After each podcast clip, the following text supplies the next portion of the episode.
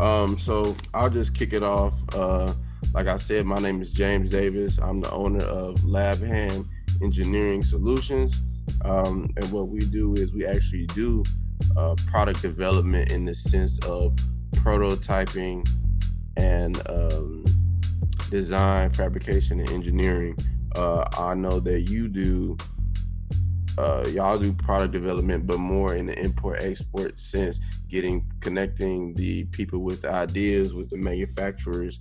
And I was actually very interested in knowing more about how you all how you guys do that. Um, get my questions out. Yeah. Um, what? Uh, where should I start? Yeah. Well, first, just start with telling a little bit about yourself and how you got started in this business. Cool. Um, so yeah, my name is Rico Ngoma.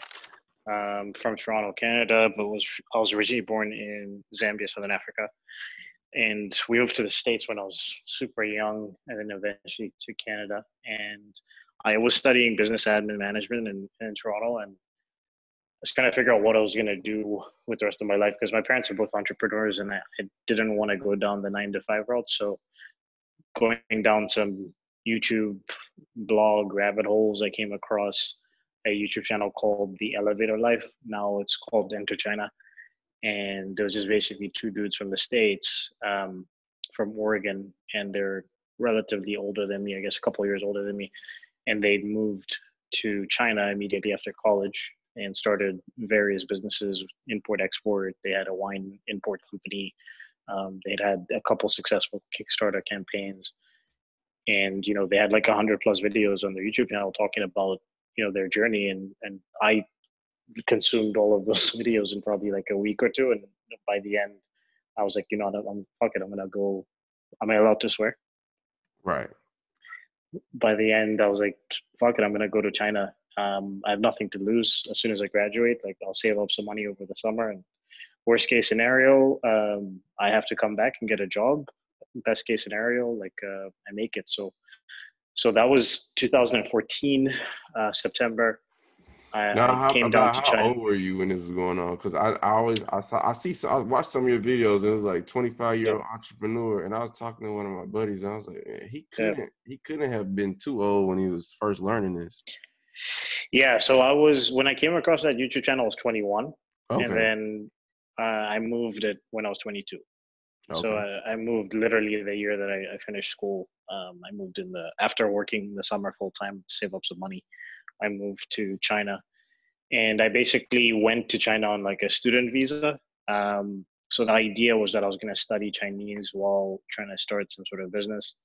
Um, but I also joined Enter China had like a membership group. They still have it, but the structure has changed.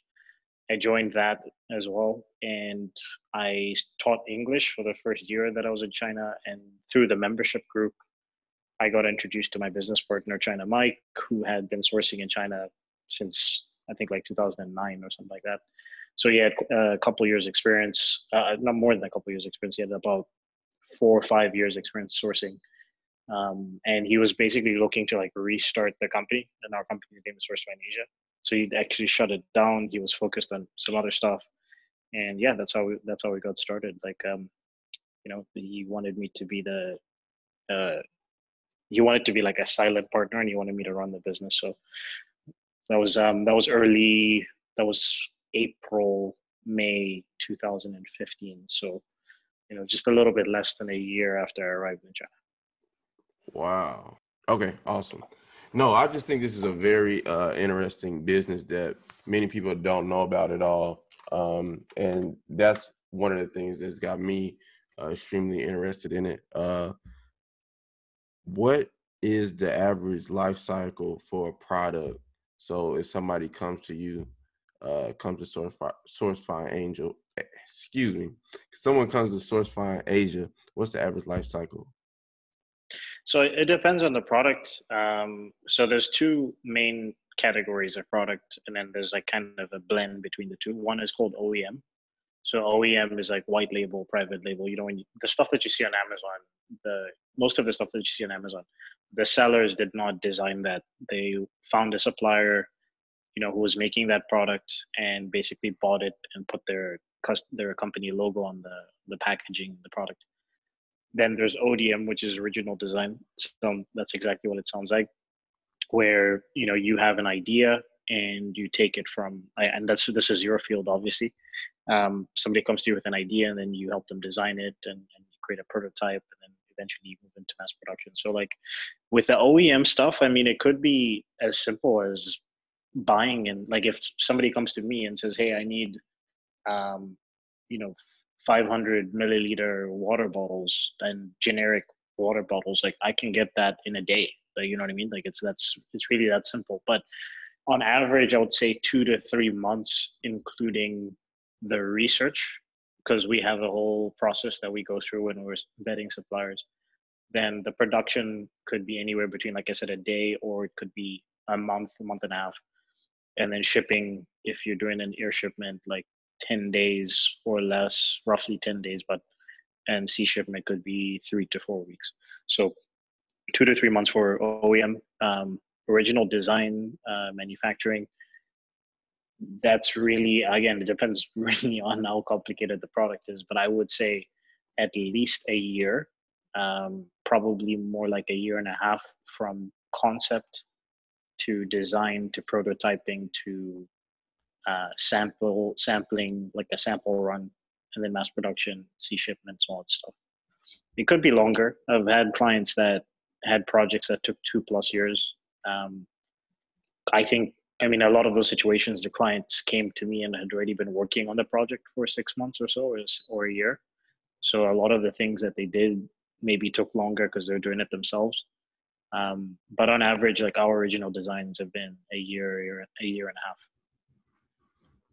Wow. Yeah.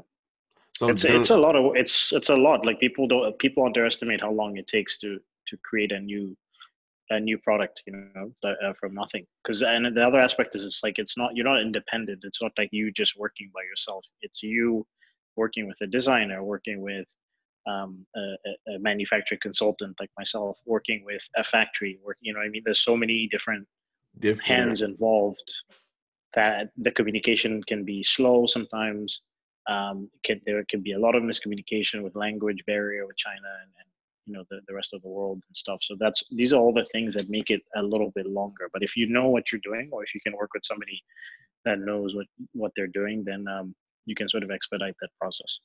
Wow. So did you have to did you had did you have to learn chinese I, I mean, I'm I'm okay. I, I, I say I've got survival Chinese. I think I could have could have been Not better, but I definitely I uh, like I can get around. Like my business partner is extremely fluent. Um, I studied for I studied for six almost eight months. Um, so you know I'm okay, but it, with Chinese, it's one of those things like you gotta be practicing it a lot because you know everybody's got different accents and it's not a complicated language once you learn the basics. It's mm. just you have to. There's a lot of vocabulary. There's a lot of words you have to learn. I see. Um, so in that product design, uh, so the original design path, about I mm-hmm. guess it still depends product by product basis, but like what's the range of how much it'll cost a uh, entrepreneur who has a product? What's the range of how much they could expect to spend? So for the original design? Yes. I can't speak on the design aspect because every designer charges different, you know. Um, well, I'm saying just in the, the whole process, like they come, they come with, they come to you and they have the designs and everything ready, and they want to uh, get it manufactured. Yeah, that's tough. Um, I would say from a manufacturing perspective, once you have your designs, do you have a prototype, or you're trying to get the prototype made now? That's uh, they have the prototype. So if they have the prototype and the prototype's ready, the factory would have to replicate that prototype. Um, I would say at minimum you're looking at thirty plus thousand dollars, like at minimum. Okay. And you know that's because depending on the product, of course, you have to make a mold. Um, for people that don't know what a mold is, it's basically most of the time it's in it's a steel or iron cast that is in the shape of the product. Right. And so so that you know they can replicate the the product as they're doing the mass production perfectly. And that is very expensive just because of the amount of material and the time it takes to make those. Um, you can obviously pay for cheaper molds, but then the quality of your final product is going to be compromised.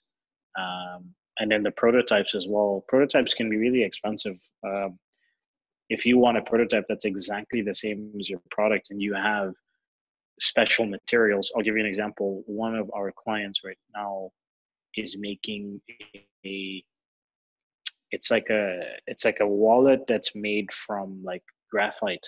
It, it's not a normal material for such a small product. Right. And i mean their pro, their prototypes are you know one factory quoted us two thousand dollars for the prototype. And you know he was he was surprised but it was like the reason is because this material is unusual for this product.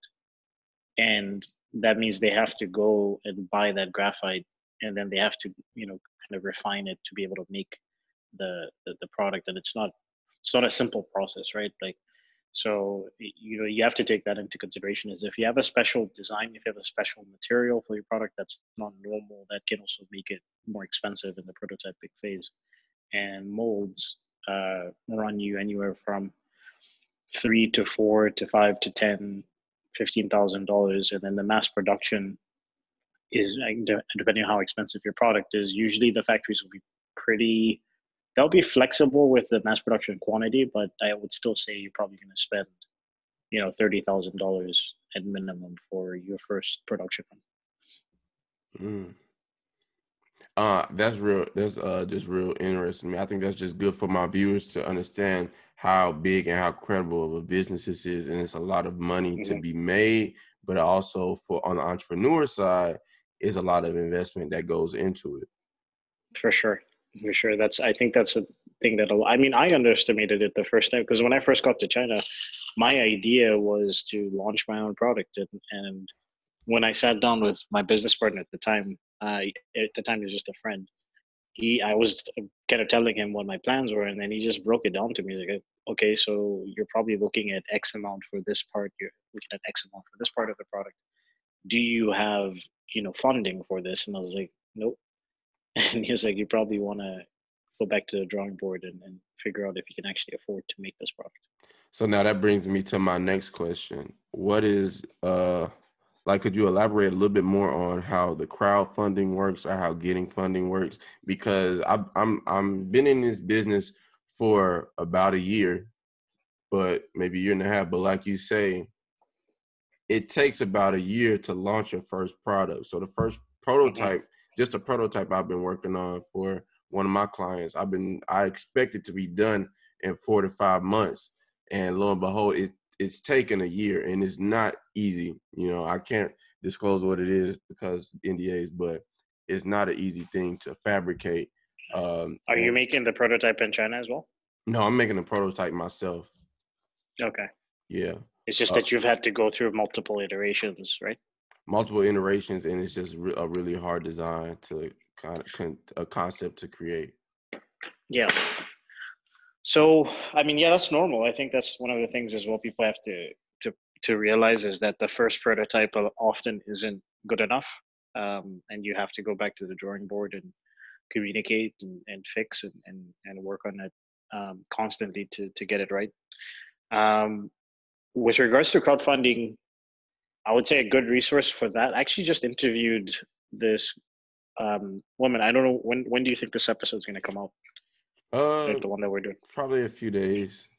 A few days. Okay, so by the a time the most. so so it might be around when this episode comes out, or it might be you know uh, released a couple days afterwards. But I interviewed this woman called uh, Nali I'm not going to say her last Nalin. I'm not going to say her last name because I'll butcher it. But uh, she is based in the states and she works in crowdfunding. She's actually a crowdfunding consultant. Um, so she would be a great resource if anyone wants to listen to that uh, China podcast. How, how, how cool? Um, oh, I guess I'll just look look back at your podcast. We can find her information. Yeah, we release on Thursday, so it'll be next week Thursday. Um, I can also send you um, her website and everything. Um, oh yeah, most definitely. I, That'd be greatly appreciated. See if I see if I remember it. Um, let me let me see if I could just pull it up real quick.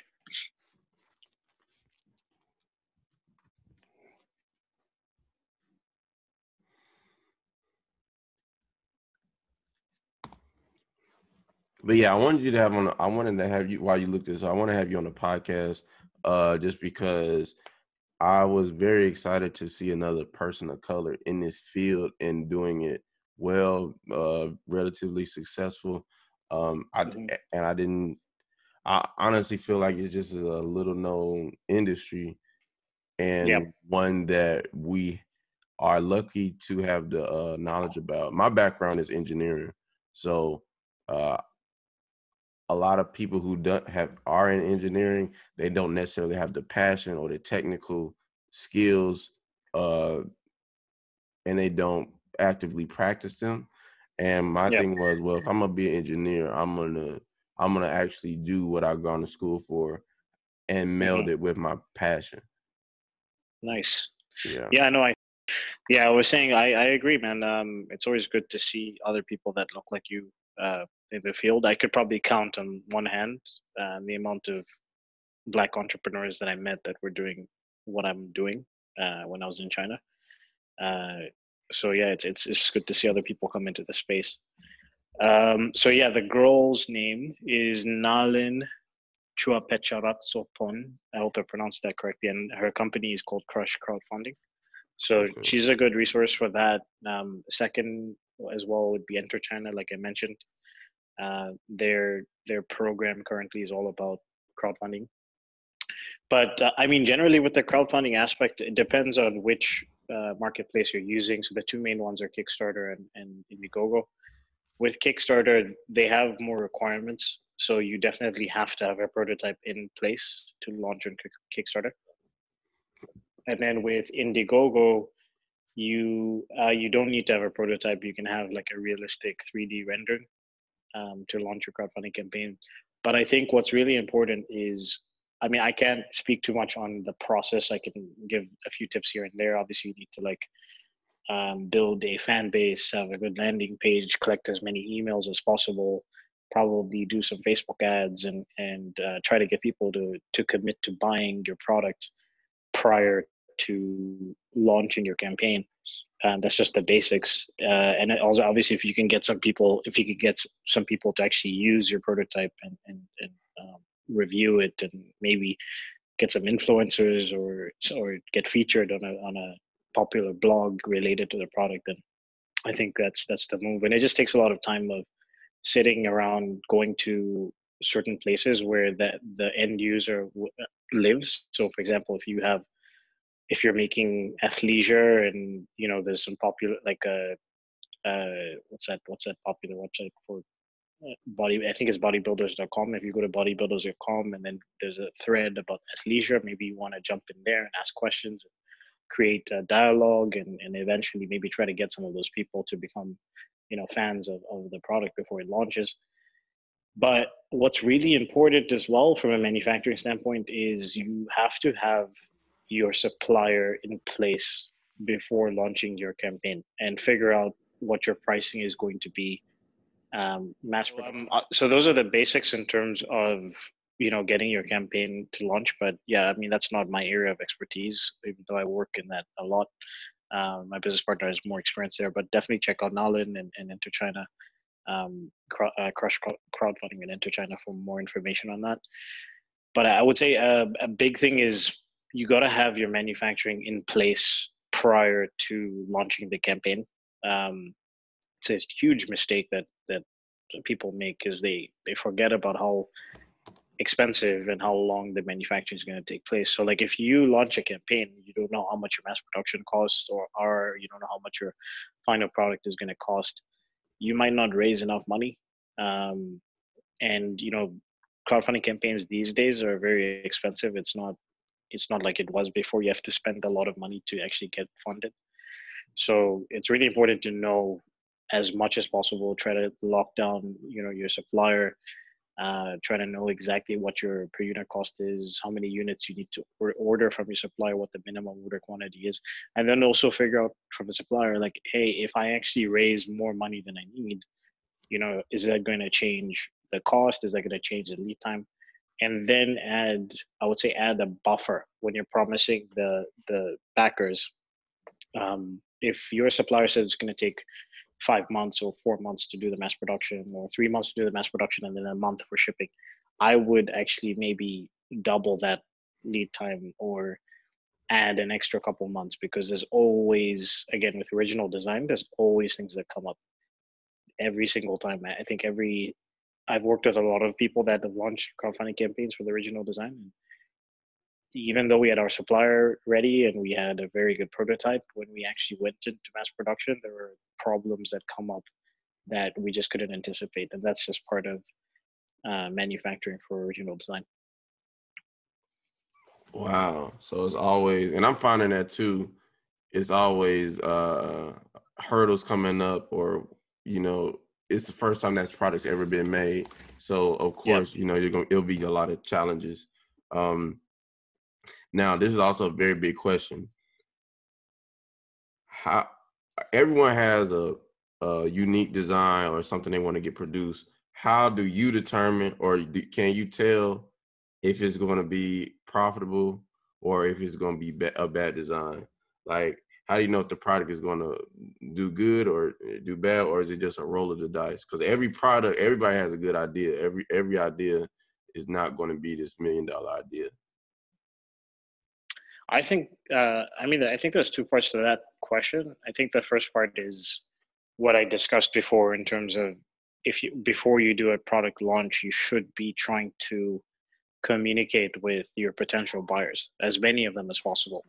Um, I think in the Enter China program, they say you have to talk to at least a hundred, and then after you, as in after one-on-one conversations with at least a hundred, and then if if it comes out 50-50 then you need to talk to another 100 um, so you want to see that the majority of the people that you talk to about this product are going to buy this product or are really excited to buy this product. I think that's the the one way you can sort of assure that that there is an actual demand for this um, i think from the manufacturing side of things the best way to know if the product is going to be successful is to try to get suppliers involved early in the design process. Um, there's one aspect of designing a product that looks nice and functions well. There's another aspect of designing a product that can be made, can be manufactured by a factory. Um, it's there's it's two different skill sets, right? Like it has to be practical for production in a factory. It can't just be you know something that if it's not then you're either going to end up with a lot of problems down the line or it's going to be extremely expensive to make because it'll have to be like let's say handmade or cut by a cnc machine rather than being able to you know uh, mass produce mass produce it with a mold okay um can you give us uh, any products that you work with that are now like doing pretty good that the viewers can go and, and check out?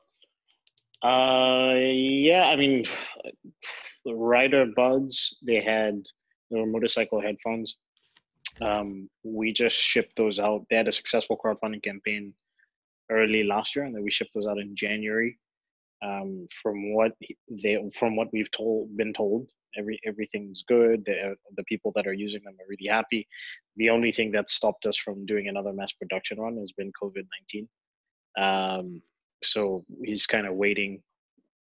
The owner of the company is kind of waiting to collect more feedback and before we jump into another mass production. Um, what was the name of that product? One more time. Rider Buds. Okay. They're like motorcycle uh, headphones. One of our longest clients is uh, Hella Fitness. Um, they do CrossFit equipment. They're based in Hawaii. Uh, so that's Hella, like H E L E Fitness. They have um, it's that's been an interesting one because when they first approached us, I think it was literally just like one or two guys who were selling stuff out of their, you know, their house, and they had like a gym, and now they have the and they were based in Hawaii only.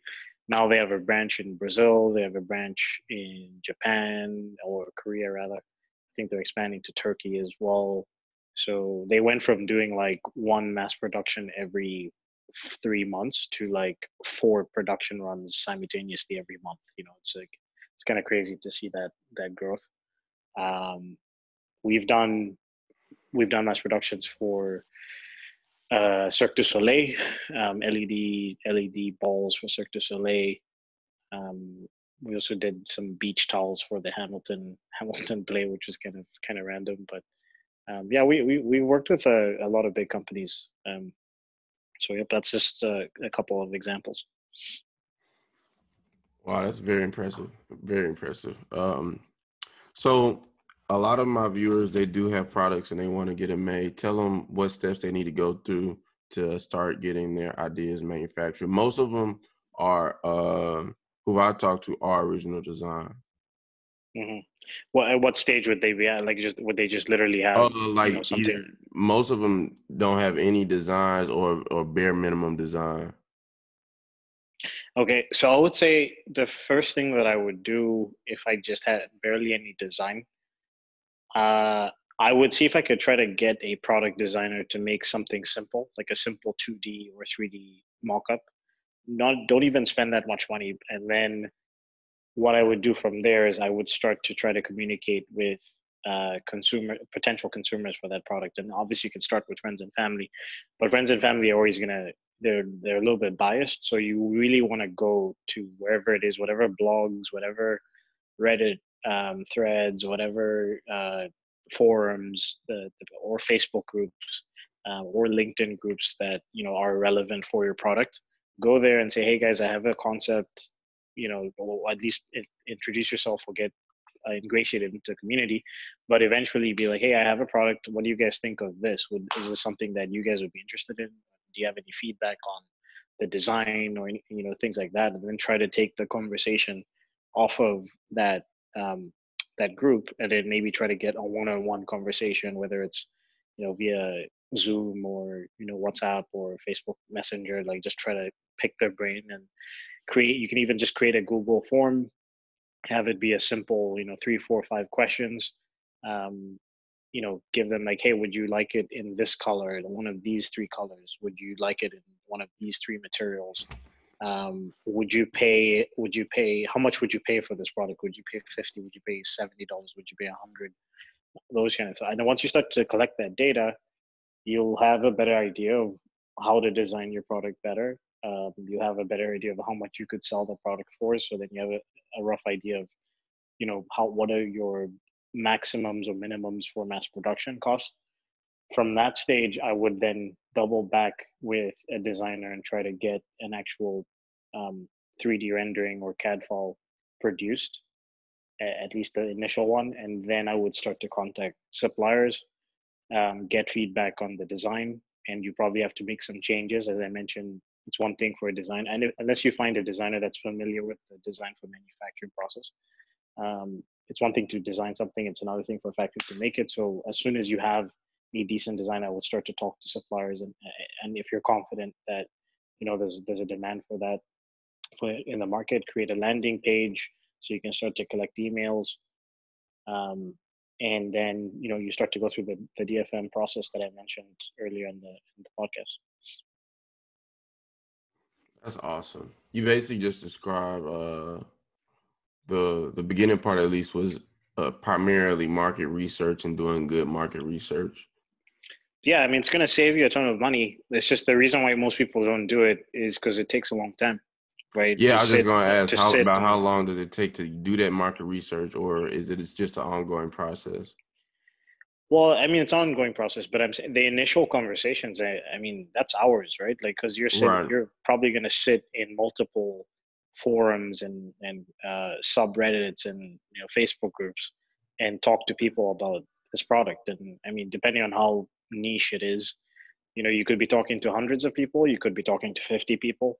Um, and then the the more important thing like i said is you need to kind of have one-on-one conversations with these people. I think at the beginning the like if you literally just have the concept i think the most important thing would be to see if there is an actual interest in it. You don't necessarily have to hop on a, a zoom call with 100 people at that stage. I think at that stage you want to see would you buy this product? Yes or no? How much would you pay for this product? What aspects of this product design would you change or what aspects do you like what aspects you don't like? That that those are like the most important questions at that stage. And then when you start to get into like really you know discussing with the factories and, and creating prototypes and stuff like that i think that's when you should start to have one-on-one conversations with your potential potential customers but yeah i mean that's just you sitting at a no one else can do that right? Like unless right. you unless you're you know some giant design company or some company like apple that has a, a dedicated r&d team like you have to be the person to contact a hundred different people and have those conversations and collect that data and you know so it takes time. Right. Yeah i'm just uh i'm pausing this because i'm digesting the information this podcast yes it's a podcast for content and uh information but i'm learning as much as my uh viewers and listeners man and i'm very honored that you agreed to uh hop on the show with me. Uh, last question before we wrap this up would be uh, what's the difference between doing business in China and the US? Well, I mean, I think I'm trying to see how I can distill the answer because uh, I've talked about it a lot. I think I think the differences in the U.S.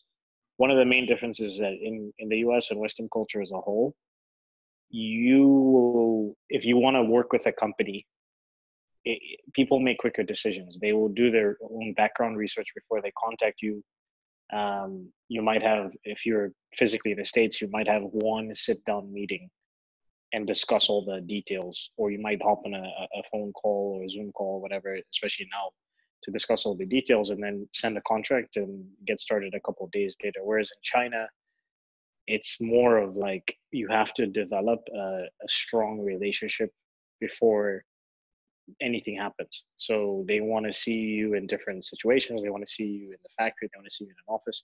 They want to take you out to a restaurant. They want to take you out to a bar. So, so they, they really, really want to. I would have thought like, the opposite.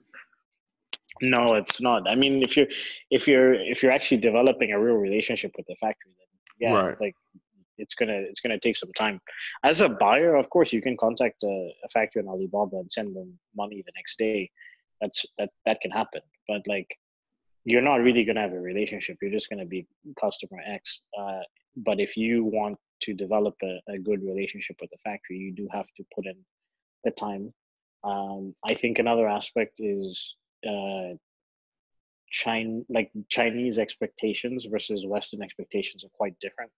So, you know, with the US, uh, you're thinking as the customer, this company or this service provider is going to go above and beyond to make me happy. Whereas in China, they don't look at it like that. They look at it like, yeah, okay, we want to make you happy, but at the same time, you need to like, you know, you need to respect me and you need to like not put too much pressure on me. So a lot of times when things go wrong in China, blaming the factory or getting angry with the factory kind of backfires. What you want to do is focus on creating mutual solutions and and and not necessarily making them feel like they they, they fucked up so badly. Whereas like obviously again in the, in the West, like they're losing if, a customer if, because you will lose a customer. Yeah, exactly. In the West, if you if you don't like if you as a service provider doesn't you know jump up and say hey I'm so sorry and like you know we'll we'll fix everything you know you end up losing a customer. But in China, it's like, yeah, well, this is how we do business, and you have to adapt to to the way the Chinese market works. And um, and then of course the lang- the language barrier. I think a lot of times people can think that Chinese people are very rude or uh, straight to the point, but a lot of that has to do with the structure of Mandarin.